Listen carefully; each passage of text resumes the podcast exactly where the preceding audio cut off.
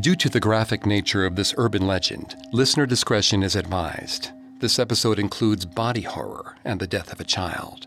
We advise extreme caution for children under 13.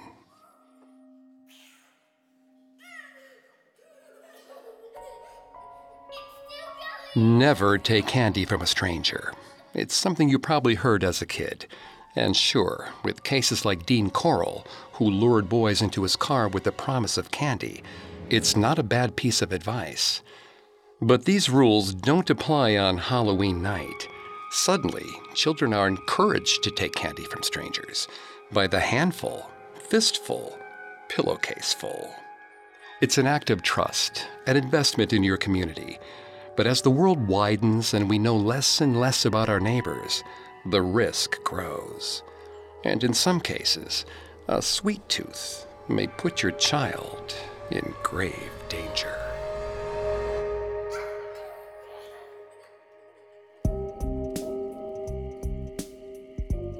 Welcome to Haunted Places, a Parcast original. I'm Greg Polcyn.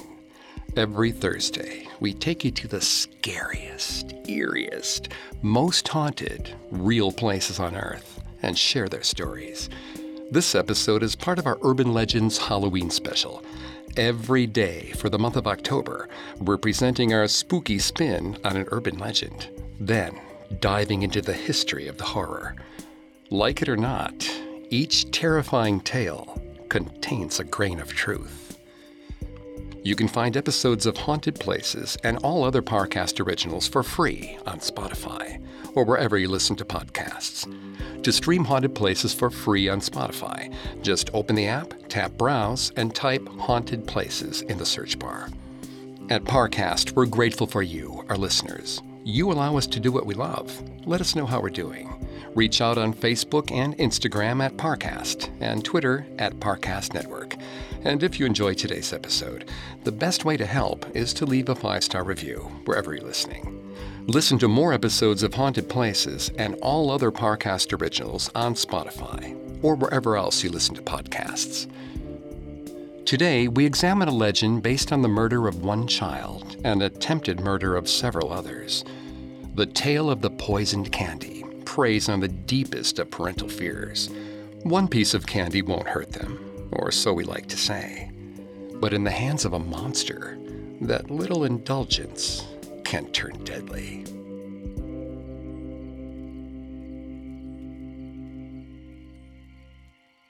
The Poison Candy is a real life horror story that would go on to inspire the later urban legends, The Candy Man and Razor Blades and Candy.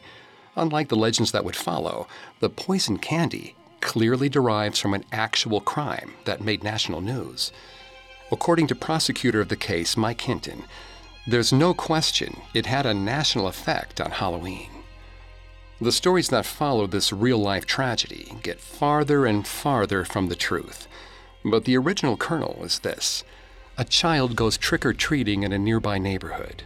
They pick one piece of candy to eat before bed. That one piece of candy has been poisoned and the child dies. It's a story that hits hardest with parents because it challenges the social contract of trick or treating. It raises questions about how well you know your neighbors, even your own family. We all want to reward our kids for a job well done, but what happens when that reward is actually a deadly trap? Sam had never been trick or treating, but he was 11 now, and that meant he got to leave the neighborhood trunk and treat behind. His parents had decided he was now old enough to wander the streets with his friends. No more screaming babies, no cutesy displays in the back of cars. He was in for the real thing. Houses transformed into asylums and jails, king size candy bars, mischief night. It was all for him waiting just outside his door.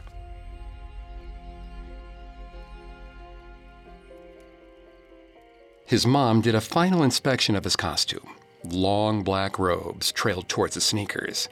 She had spent days on the mask. It had large holes for eyes, closer to the ears than the nose. The nose was a long black beak with hand sewn stitches of red going up the bridge. Sam had seen a picture of it online months ago, and he knew it would be right for Halloween. His mother volunteered to make it for him, so it would fit his face. And now it did, beautifully, turning him into a small but very scary plague doctor. When all the seams had been checked and she was happy with the look, his mother slid the mask down over his head. She kissed the top of the mask and handed him an empty pillowcase for his treats. Sam told her he loved her and headed outside into the crisp fall night. Ben and Jacob, his two best friends since preschool, were already waiting for him. Ben was dressed as the Grim Reaper. Jacob was a Fortnite llama. They strutted down the streets of their cul de sac, headed towards where the king size candy bars were Renosa Street. Immense wrought iron gates hung open, a rare invitation to explore a world that Sam and his friend's parents could never afford. The guard waved at them from his little kiosk. The three boys hit up the first street of houses, collecting small handfuls of candy from smiling moms. The decorations weren't quite living up to Sam's expectations. He had wanted spooky houses, not bright orange pumpkins and plastic witch bodies stuck into trees. A crowd of older boys, 13 year olds, were talking excitedly about another house. It had been Old Man Wesleyan's house before they'd taken him away. It was an old Victorian at the very end of the street, surrounded by ancient looking trees. Screams echoed through the yard. A dead body stood by the door. If you were brave enough to reach into its stomach, you'd get king sized candy. Even the older boys shivered as they spoke about it. It was everything Sam wanted, but Jacob was scared. He said the house was supposed to be empty. Maybe some kind of witch or demon was hiding there, luring children to their deaths. Sam and Ben laughed it off. They wanted witches and demons. That's what Halloween was all about. Jacob was just being a baby. The crowds of kids started to thin as they got closer to the mystery house. Young kids held their parents' hands as they turned around. Teens gathered in front yards with red cups in their hands, their backs turned conspicuously away from the darkness. Behind their backs, waiting, stood the Wesleyan house. The soft glow of street lamps didn't quite reach the lurking Victorian edifice.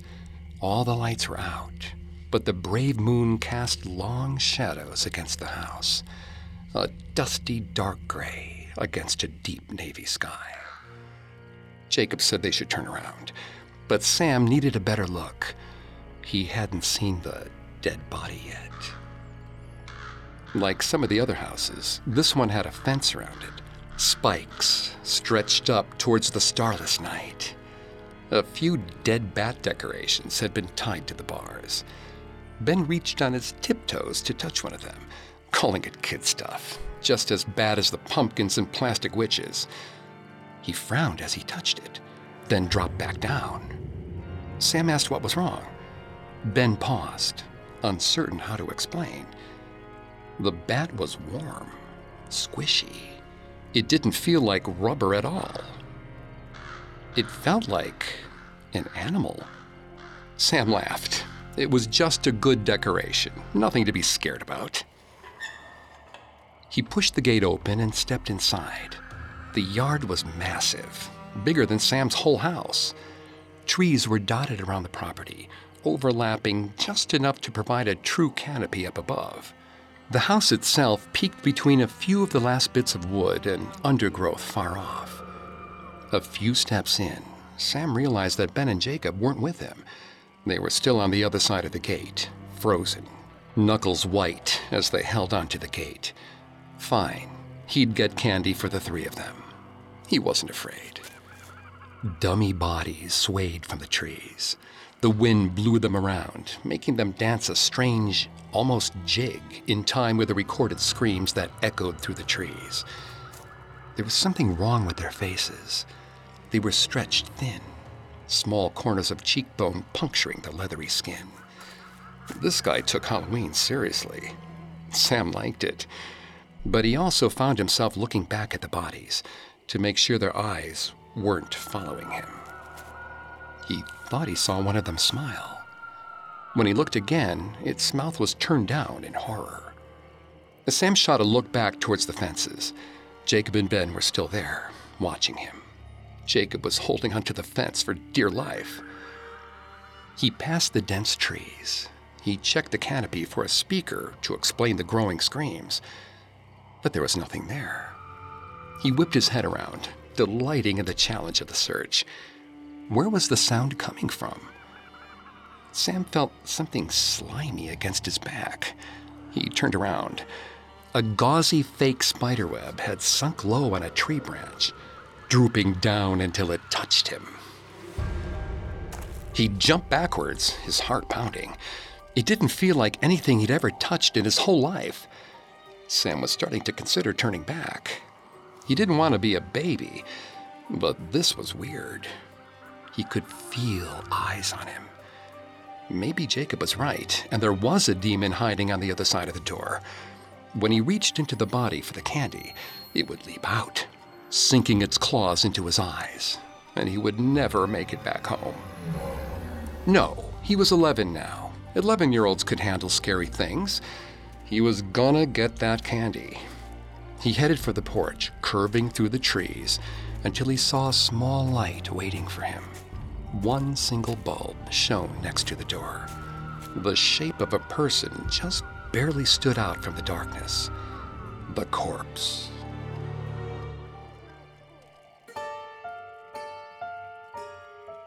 Sam took his time.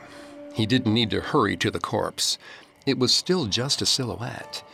The shadow seemed to creep towards him. He stared at the door. It was large, constructed from a shiny red wood, like Snow White's poisoned apple. He thought he saw the handle move, but it never opened. Still, the waxy crimson door and its jet black frame stood like a sentinel. The corpse and his candy were on the other side of the porch. He would have to cross in front of the door in order to reach them. Sam closed his eyes and leapt past the doorway. He landed, eyes closed, braced for the nightmares Jacob described to come true. A demon with glowing black eyes, hellhounds biting at his heels, the heat of hell itself. But when he opened them, he was in the same spot. No creature had yanked him down into the fiery depths. He was okay. He just had to touch the corpse and he'd be done. The smell hit him first. A deep, sour odor, only slightly muffled by the mask over his face, like meat that had been left on the counter for days. There were gnats and flies floating around the head. Sam looked up, and the body's eyes moved. He told himself it was just another trick. His half full pillowcase knocked against his leg, as if reminding him why he was here. The candy. He just needed to reach into the stomach. The skin was torn away. A candy bowl was buried in the fake organs. Liquid dripped down on Sam's hands as he reached for the bowl. His skin brushed against the fake skin. It felt odd, like pudding skin, but thicker. His fingers brushed bone, hard and spongy at the same time. Sam pulled his hand away, unsure. He could see the wrappers of the large candy bars. He was standing right in front of it. He could do this. Sam reached inside, grabbing as many bars as his hand could hold. He shoved them into the pillowcase and ran. The wind rushed through his hair, and he could hear the bodies in the trees knocking against wood. Someone was still screaming. When he got to the gate, he realized that his mask was gone. Upset, he searched the yard with his eyes, looking for the shape of its red lined beak somewhere in the grass. But he found nothing. Then, from the dim light of the porch, he saw it. The mask was hanging from the corpse's hand. Up next, Sam reaps the spoils of his success. Now, back to the story. Sam couldn't breathe. His whole chest hurt. He'd never run so hard in his life. He pumped his arms furiously, putting as much distance between himself and the creepy Wesleyan house as possible. Jacob and Ben were there to meet him at the gates. He grabbed some of the giant foil wrapped candy bars out of his bag and gave them to the other two boys. They wanted to hear everything, and Sam was quick to oblige, albeit with some more heroic embellishments. The spooky story was enough to keep them from asking where his mask was. He didn't want to tell them he was too scared to go back for it. Sam wasn't so sure that he was ready to be 11. This was too much for him, but he kept cool on the outside, casually suggesting they all head back home. They had enough candy to last them for a few weeks. The other boys agreed. They left the affluent neighborhood and retreated back to the safety of their cul de sac. The street lights were brighter here. Parents all sat on their porches, waiting to pass out candy or welcome their children home. Sam ran straight into his mother's arms and hugged her tightly. She kissed the top of his head. Then she asked where his mask was. He could still see it in his mind, gripped tightly by the body's hand. The body that was supposed to be fake. The body that was supposed to be dead. He'd felt its insides, and now it had his mask. The one his mom had spent days working on. Sam shrugged. He told her he took it off at some point because the mask had made it hard to breathe. But he must have dropped it or something. He was sorry. She forgave him. He felt his stomach twist into knots. He should tell her the truth. Grown ups told the truth, and he was almost a grown up. But he couldn't do it. He just couldn't. She hadn't been there. She wouldn't understand. He had to get the candy. He couldn't have just turned away. Moms just didn't get it. She helped Sam with his robes and poured the candy into a large bowl. Since he'd had such a big adventure and done so well by himself, he could have one treat before bed. Sam considered his options. He picked up plenty of candy on the way to the scary house, but none of it appealed as much as that big shiny candy bar, the sign of a job well done. Part of the foil had been torn away already, but he didn't care. This was his prize. He had earned it. Sam pulled the rest of the wrapper down and bit off a big piece. He could feel some chocolate smear his face, but it didn't bother him. It tasted like victory, with a very bitter aftertaste. After he'd eaten the whole bar, he got ready for bed. As Sam brushed his teeth, he started to feel off.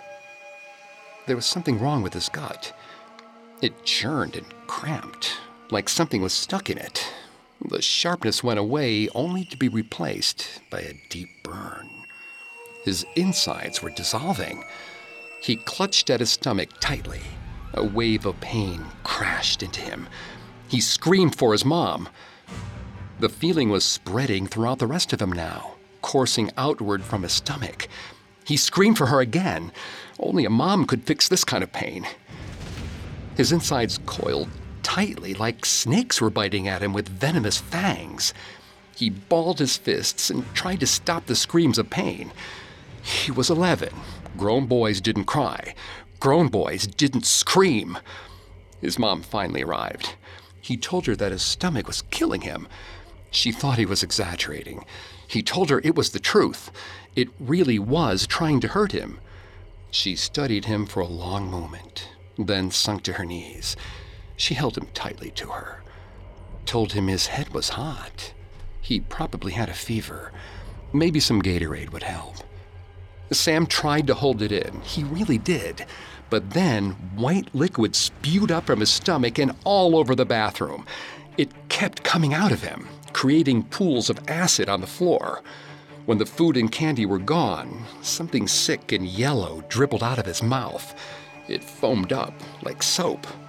His throat burned. His teeth felt soft.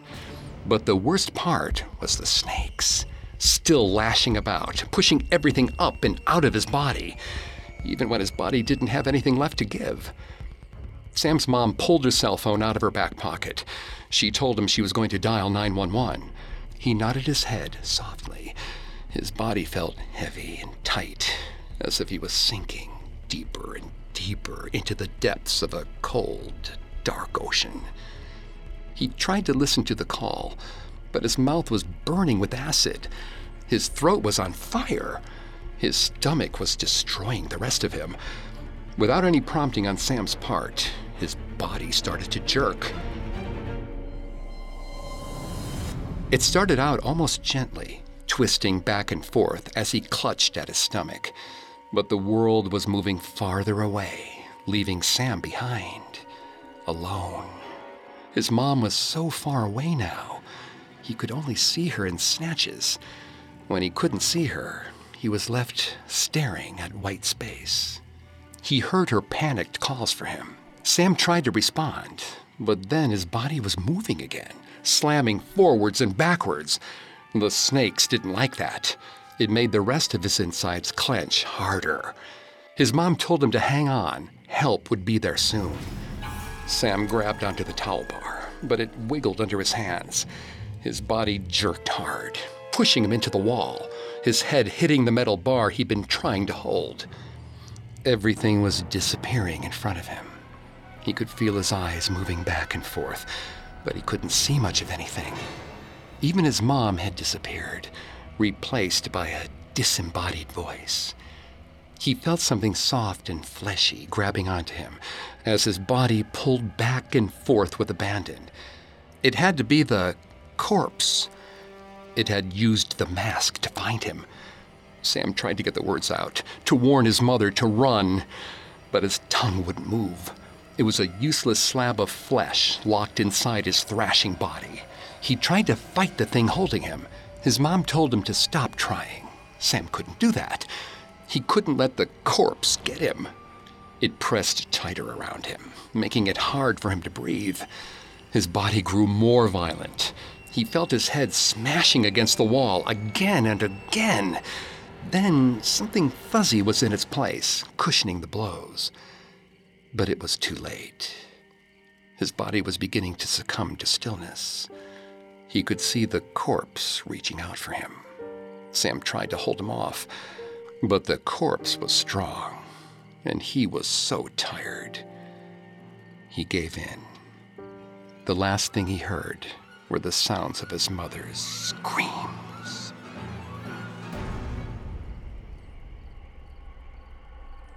It's rare to find an urban legend with a direct source, but in the case of the poison candy, the real world origin of the legend is easy to find. In the mid 1970s, the man the media would later call the Candy Man, or the man who killed Halloween, claimed an actual victim through poisoned candy. In 1974, Ronald Clark O'Brien took his two children, eight year old Timothy and five year old Elizabeth, trick or treating with some family friends in Pasadena, Texas.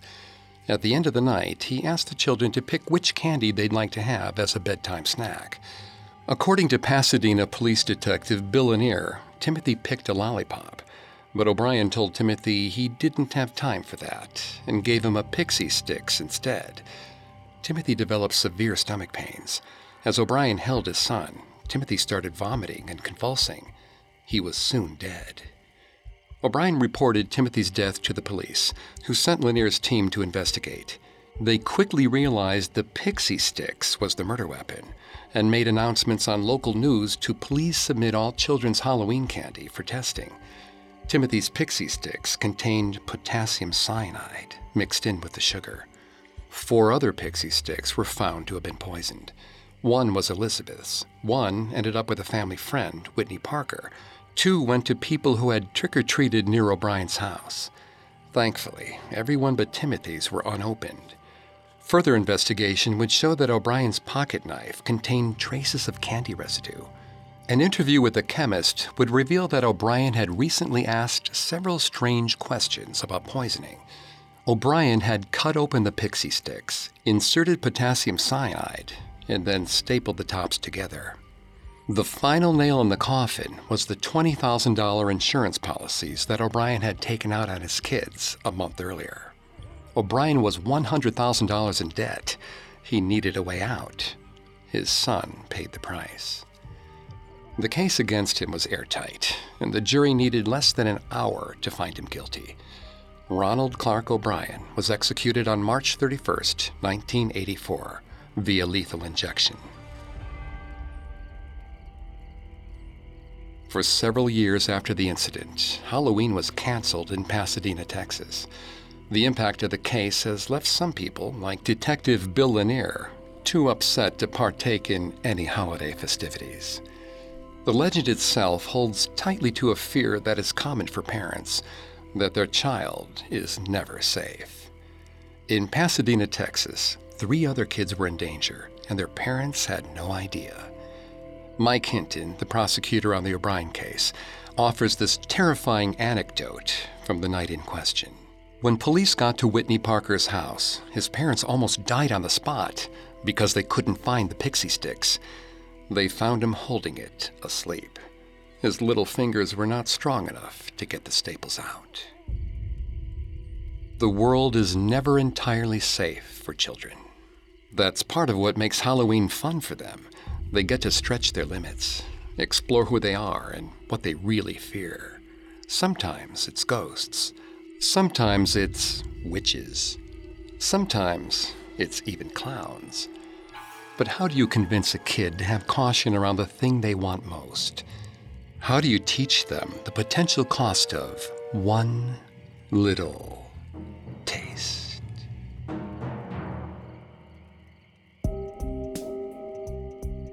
Thanks again for tuning into Haunted Places. We'll be back tomorrow with a new urban legend, and on Thursday with a new haunted place. You can find more episodes of Haunted Places and all other Parcast originals for free on Spotify. Not only does Spotify already have all your favorite music, but now Spotify is making it easy for you to enjoy all your favorite Parcast originals, like Haunted Places, for free from your phone, desktop, or smart speaker. To stream Haunted Places on Spotify, just open the app, tap Browse, and type Haunted Places in the search bar. And don't forget to follow us on Facebook and Instagram at Parcast and Twitter at Parcast Network. Until tomorrow, don't believe some of the things you hear. Believe all of them.